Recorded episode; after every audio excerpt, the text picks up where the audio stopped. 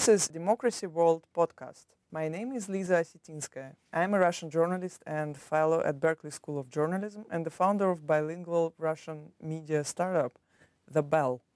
And this is a conversation with Francis Fukuyama, American political scientist and political economist, the author of number of books, the Mosbacher director at the Center on Democracy, Development and the Rule of Law at Stanford University. And let me start from the obvious question that I couldn't avoid to ask you. Uh, how do you see uh, the current role of Russia on the international arena and especially in the United States?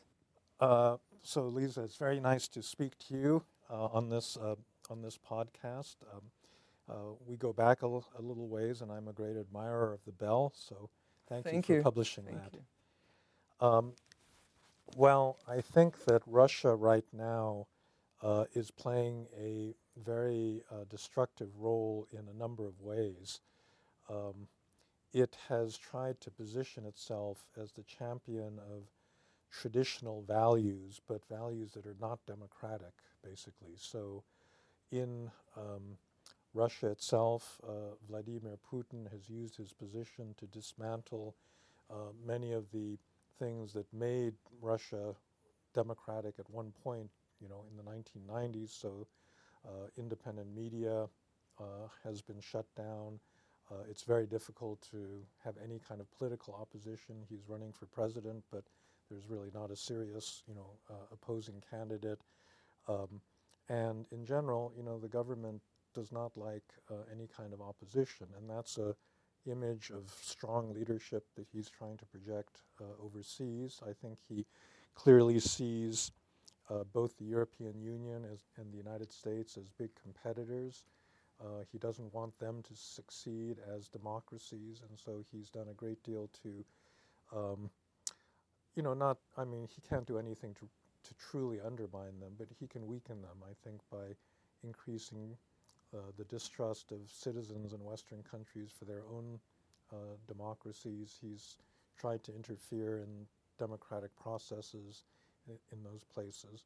And then finally, I think in terms of foreign policy, I, I, I think it's quite remarkable because I actually wrote my PhD dissertation on Soviet um, intervention in the Middle East, or at least threats to intervene. And throughout the entire period when the Soviet Union existed, they were actually extremely cautious in using, actually using power. And all of that has been thrown out the window with the Syrian intervention, where the, you know, Russia really, you know, used its military power in a very direct way to change uh, the outcome. And so, uh, you know, it's it's not the most important country in the world, but it's a, it's a, it's one that's created a great deal of instability in the in the region, and I think that um, it's not been helpful to uh, kind of long-term stabilization of the region. So. What was, in your view, the true role of Russia in the past U.S. presidential elections? Was it really significant? Could it change anything? I don't. I don't think that every, anyone is ever going to be able to prove that it really had a big impact. The problem is actually that Donald Trump won the election by a very small margin. Uh, we have this funny institution, the Electoral College, and the reason that he's president is not that he was more popular. He lost the popular election by 2.8 million votes. The reason he lost it was that there were three states that traditionally voted Democratic Wisconsin, Michigan, and Pennsylvania and enough voters switched from Democrat to Republican that he picked up those electoral votes, and that's what made him president. And the margin was only 110,000 in those three states, meaning that if 55,000 Americans had voted the other way, Hillary Clinton would be president today.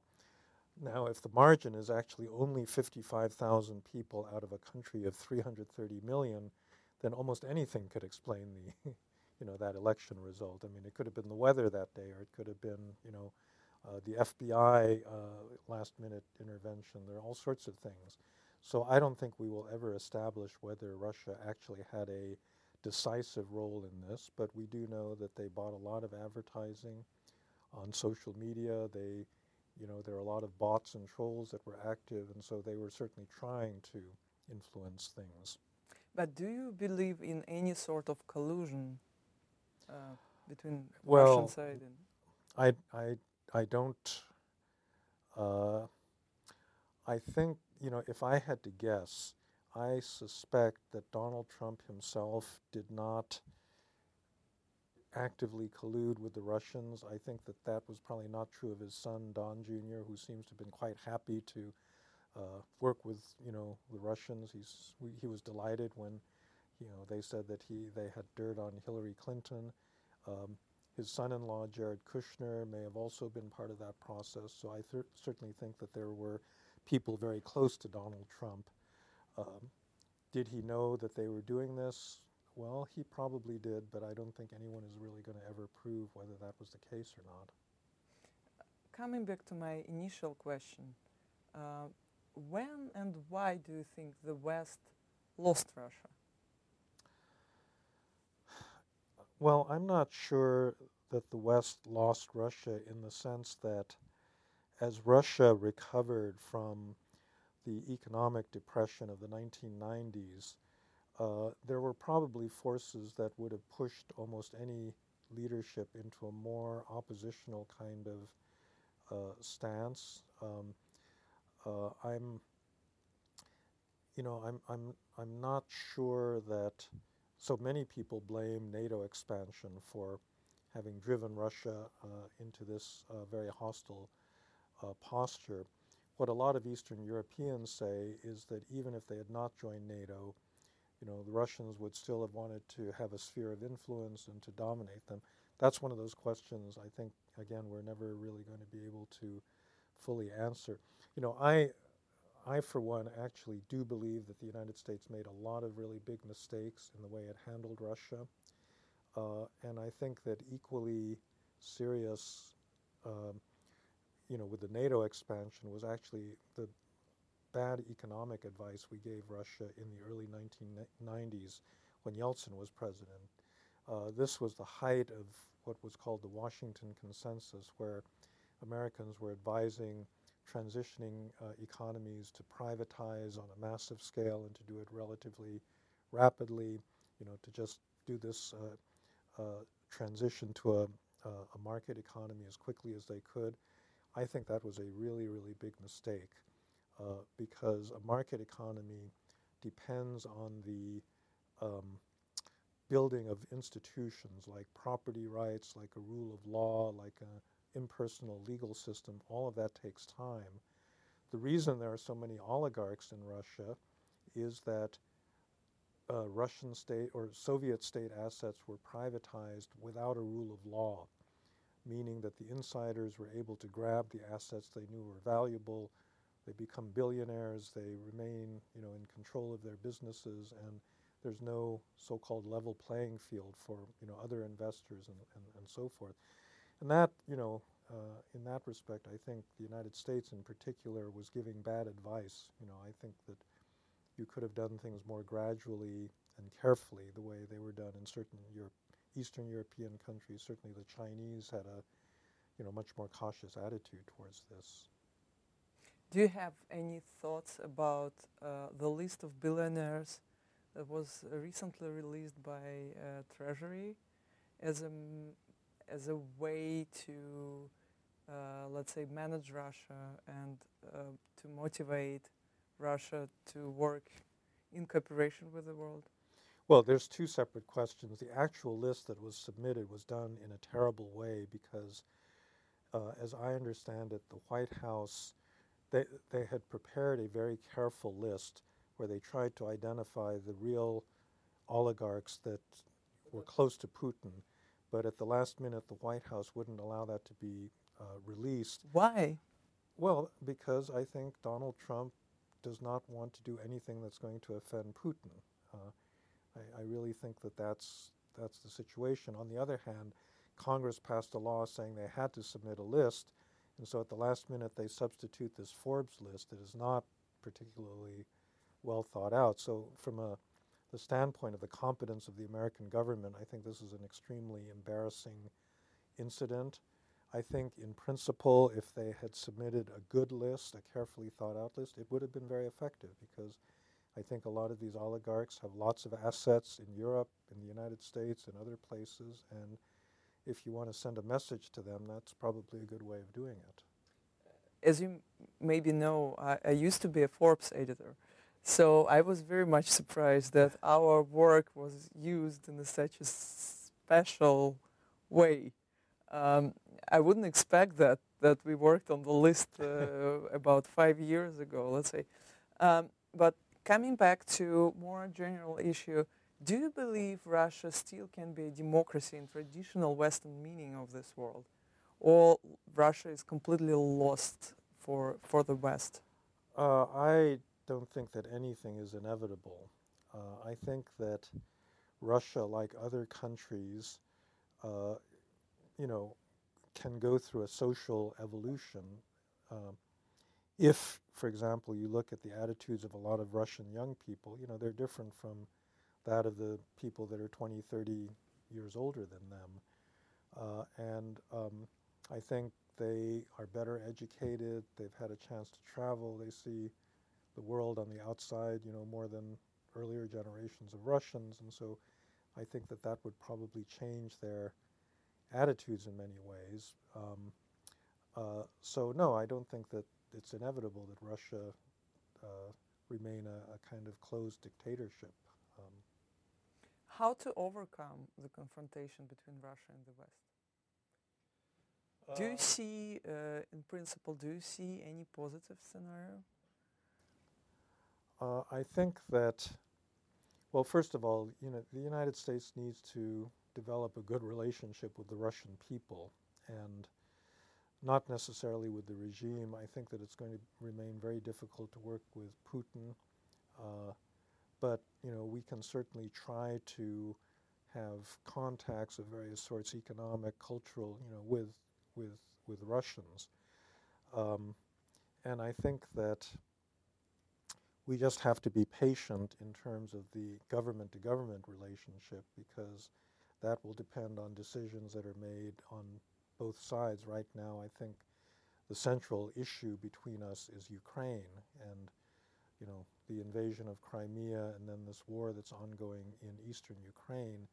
As long as that is happening, and that's really that's that's a Russian decision, you know, to launch that war. As long as that's happening, I think it's pretty hard to you know, have a better bilateral relation between Russia and the United States. Uh, so my hope is at some point, you know, Russia itself will decide that this war is, is futile and they don't need to, you know, continue to pursue it. And then, you know, at that point, I think there could be uh, a longer term, you know, reconciliation. That's of course possible, but also I believe it may be um, uh, movement from from both sides, mm-hmm. uh, and I wonder what uh, Western democracies should do or shouldn't do in order to uh, uh, to pursue Russia, uh, to come back to to normal, stable relationships. Mm-hmm. Well, now they're very stable, but ne- very in very negative way. Yeah. You know, part of the problem in the way that the United States was treating Russia was that after the 1990s, we continued to think of it as a weak country. We didn't take account of, I think, the wounded pride and the, you know, a lot of the um, resentments that had built up on the part of Russians. And I think part of that could have been solved by, you know, more respectful kinds of conversations where we really did talk about our interests. So let me just give you an example of that um, back in the Bush era, in the in the 2000s, you know, the way we treated Russia was we simply came with a list of demands and said, you must do this, this, this, and this. You know, human rights and and um, you have to accept missile defense and you have to accept Kosovo as an independent country and you know so forth. And if you don't accept all the items on our list, we're we, we can't deal with you uh, rather than, I think, dealing with Russia like a great power where you say, okay, we recognize you've got your own interests. Uh, in particular, I think missile defense in Kosovo were issues where we didn't have a strong interest really in pursuing this, and it would have been perfectly possible, I think, to go to Russia and say, okay, we'll take a different attitude on, you know, on both of those, but we want something in return. And that's the way great powers deal with each other. They don't necessarily agree, but you know, you can actually have a have a negotiation. So I think, you know, that that would have been better. That's in the past now. I don't think you can resurrect that kind of a conversation. But in principle, I think that's the relationship we ought to have, where we've got differing interests. We acknowledge that, but you talk frankly. Now the problem is that on our side, I don't think there's anyone that can have that conversation because I absolutely do not trust Donald Trump. You know, he, he keeps saying, wouldn't it be nice to have a good relationship with Russia and with Putin? And I'm really good at, you know, negotiating, so I ought to do it. And in, you know, th- this is where I think his personal, his personality, his character, and his past history absolutely prevent him from being the right person to have that conversation. Uh, because to this day, there's something very strange about him and Russia that, it, it, you know, it, it feeds these theories that the Russians really do have some kind of dirt on him because in his own self-interest, you would think after all this revelation of the Russian meddling in the election, he'd say that was really bad. We condemn Russia for it. You know, let's move on. But yet, he's not able to do that because I think his vanity he doesn't want to admit that he got any help, you know, in the election, and so his vanity prevents him from saying something that actually would be in his own self-interest in terms of, you know, American politics. Uh, but it certainly makes him completely incapable of being a real, you know, negotiator with Russia because he's always going to feel that um, he owes them something. He's obliged in some way well, I'm a foreigner. I'm not in a position to criticize your president, mm-hmm. but um, I tend to agree uh, with you uh, about respect and the point of respect mm-hmm. that uh, Vladimir Putin definitely is seeking. Mm-hmm. I mean, mm-hmm. for him, respect and the way how mm. United States treat him is very important, and mm-hmm. he stressed that um, many times. And I think when we discuss what is in the, in a Putin's mind, you know, it's very popular uh, question and matter in the United States now. I think this is definitely uh, one of the important points on, on the uh, Russian-US agenda. Yeah. Well, I think that Americans are uh, very used to lecturing other countries about, you know, their behavior and so forth. And and because Russia was weak during the 1990s, we got into the habit of lecturing Russia a lot.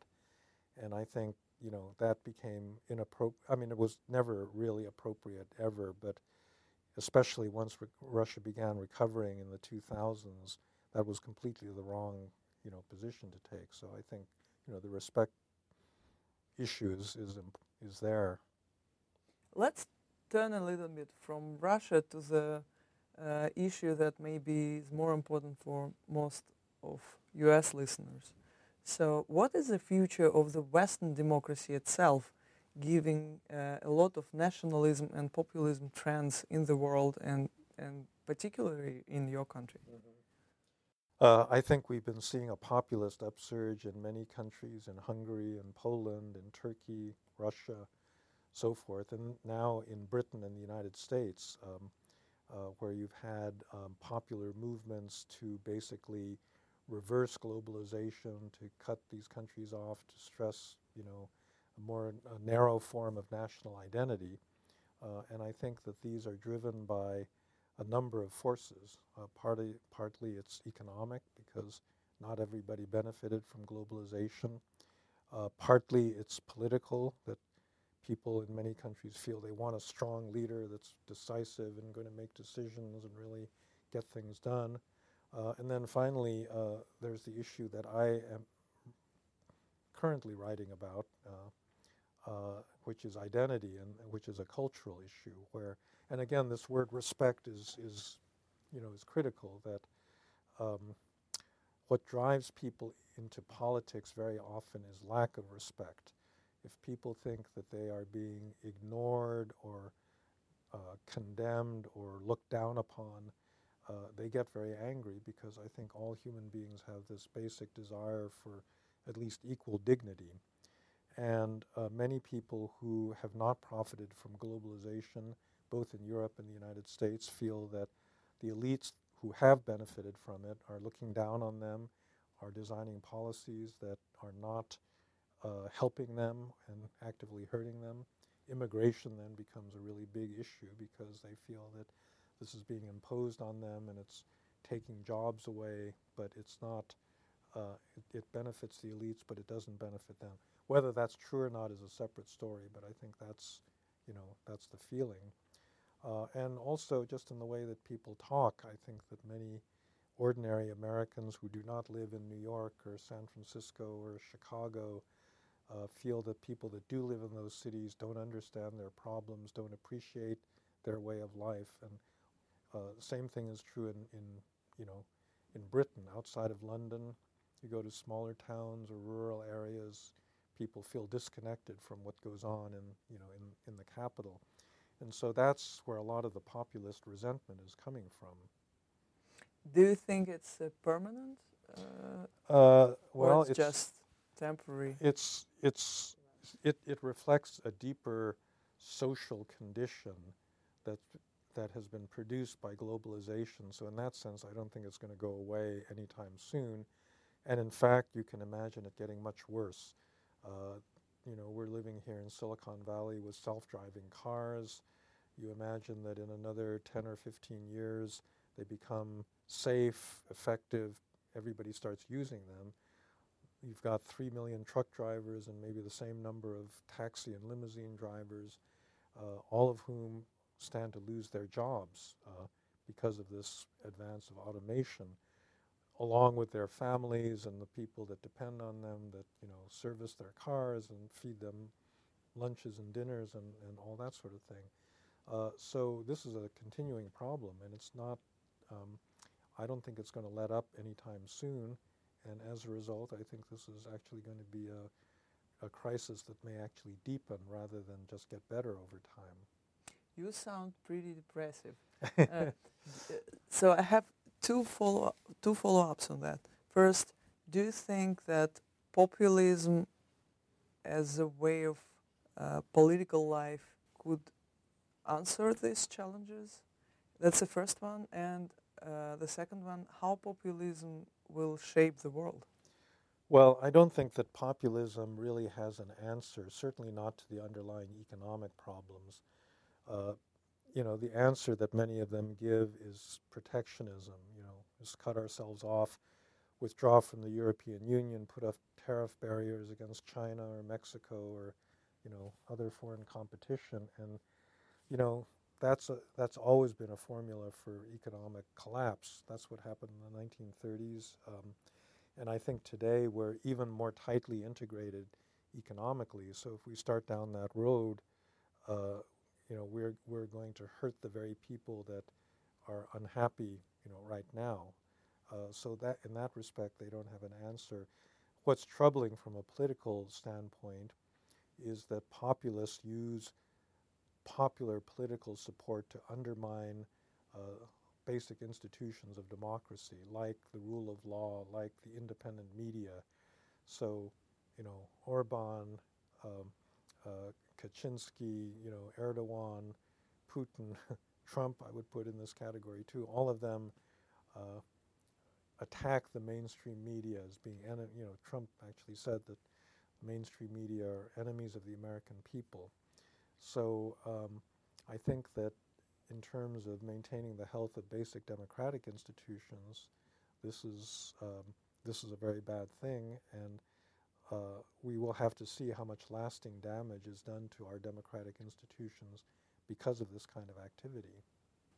Uh, what exactly uh, and why uh, populism is dangerous, in your view?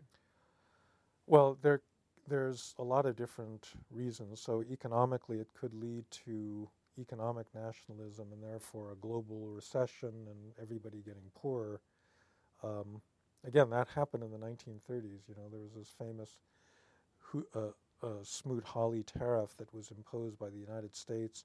Other countries um, retaliated, and as a result, the depression, the Great Depression, got worse. Uh, so that's one possibility. But I think you know the political damage is really in terms of individual liberties because populists don't like opponents. You know, for example, in Turkey, uh, what's happened there over the past year and a half is is you know it's terrible. I mean, tens of thousands of journalists, civil servants, military officers, teachers, academics have been arrested. They've lost their livelihoods. Some of them have been forced to flee the country. Uh, so Turkey is really undermining its own elite. You know, the people that really it depends on to make the country run are are being forced out. Um, similarly, you know, I mean, I, why is an intelligent, you know, investigative journalist like you not living in Russia today? Uh, you know, it's because that political environment is uh, doesn't like critical journalism, and you know, Russia needs people like you, but you know, you you're not able to live there and you know exercise your own profession.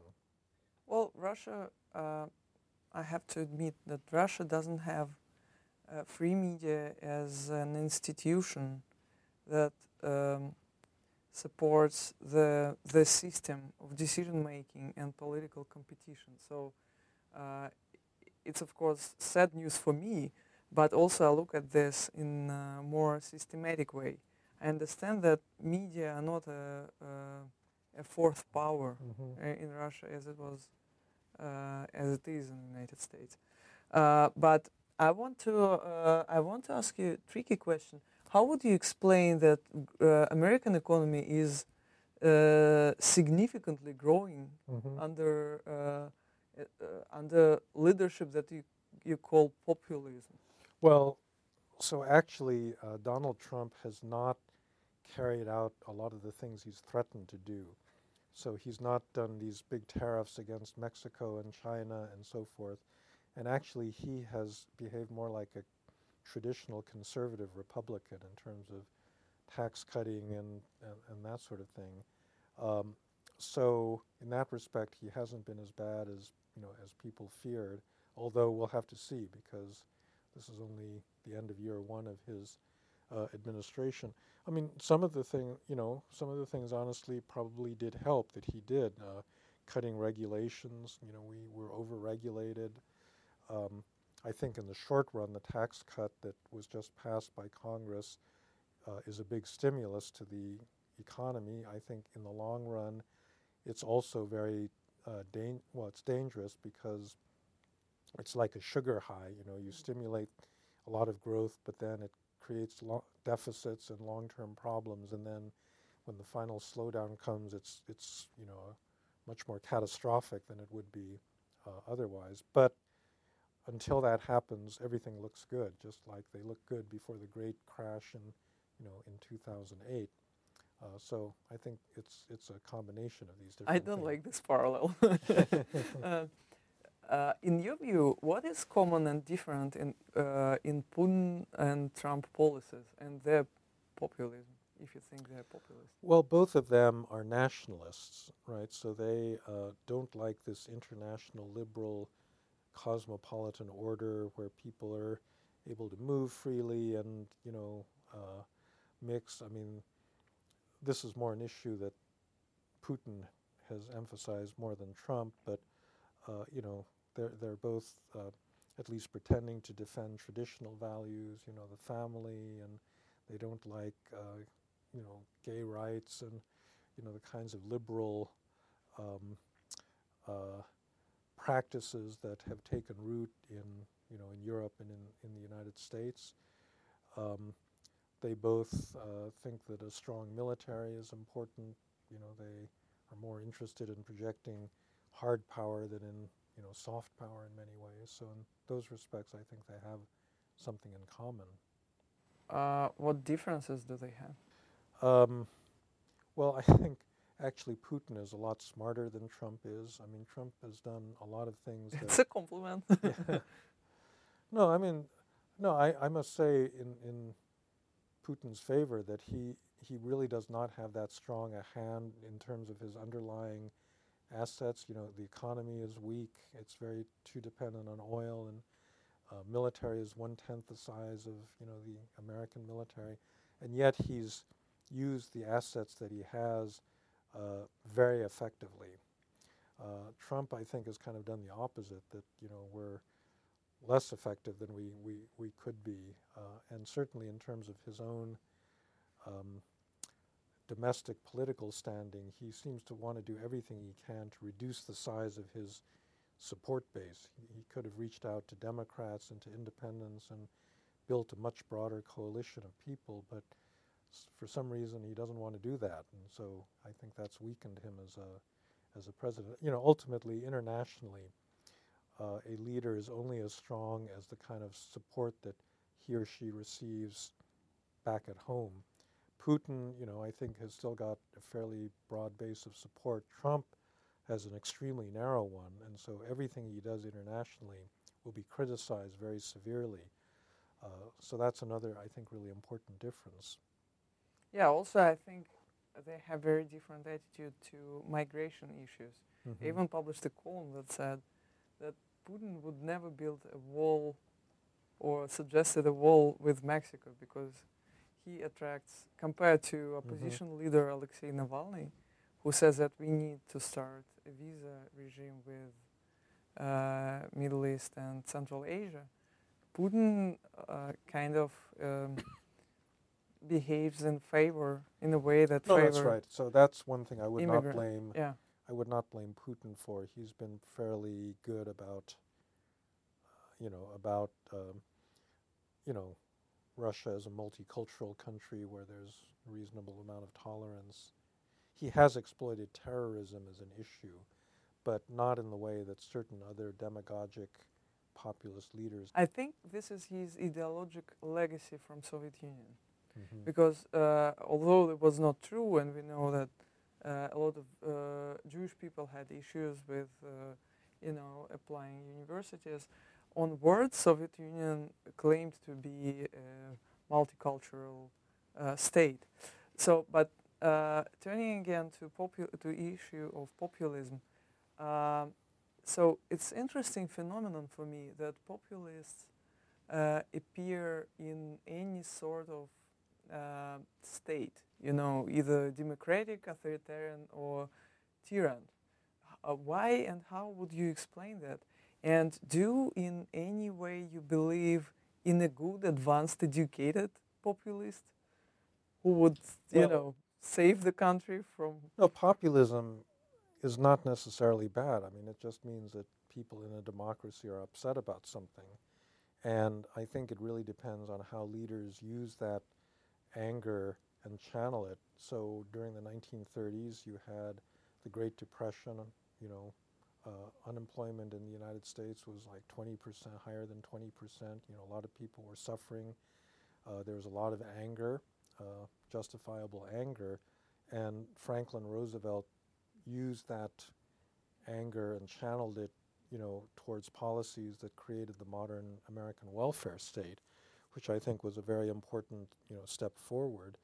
Uh, but other populists, you know, use that same kind of passion for destructive purposes. So, for example, I mean, Milosevic in Serbia is a good case of this. You know, uh, you had a lot of populist nationalism in Serbia, uh, and he saw that he could make a political career by exploiting it and, you know, making it more extreme. And Serbia and the rest of the Balkans paid a terrible, you know, terrible price for it. So I think leadership really matters a lot, and the choices that individual leaders make. And sometimes you get a, you know, Nelson Mandela, and other times you get a, you know, a Milosevic.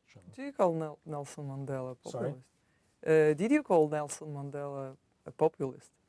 No, but he he was he was supported by a lot of popular, you know, he had a tremendous amount of popular support, but he, you know, I think he turned that to very good uses. Um, Do you see any reason for optimism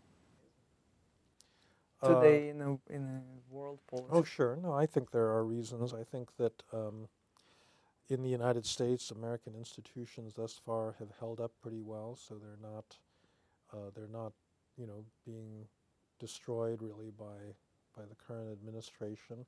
We'll have to see because the more time goes on, I think the more vulnerable they become. But so far, uh, they seem to be relatively um, relatively good. You know, in Europe, voters have rejected the National Front in France and Freedom Party in the Netherlands. Um, so all of those, I think, are positive developments. I think there are other things that could be done, uh, uh, you know, to kind of go get at the underlying, some of the underlying causes of this discontent. But uh, but for the time being, I think it's not a completely negative picture. The other thing that's happening in the world is that there's, for the first time in some years, coordinated economic growth everywhere. And whatever the discontents of populists, it's much worse if there's no growth. Uh, they can exploit unhappiness much more if people aren't getting jobs, but if they are getting jobs, I think that relieves a little bit of the pressure. Thank you very much okay, for this thank you. conversation. Thank, Thank you, you. very much. Thank you. That was a Democracy World podcast with Francis Fukuyama, and Lisa Osetinskaya conducted this interview for you.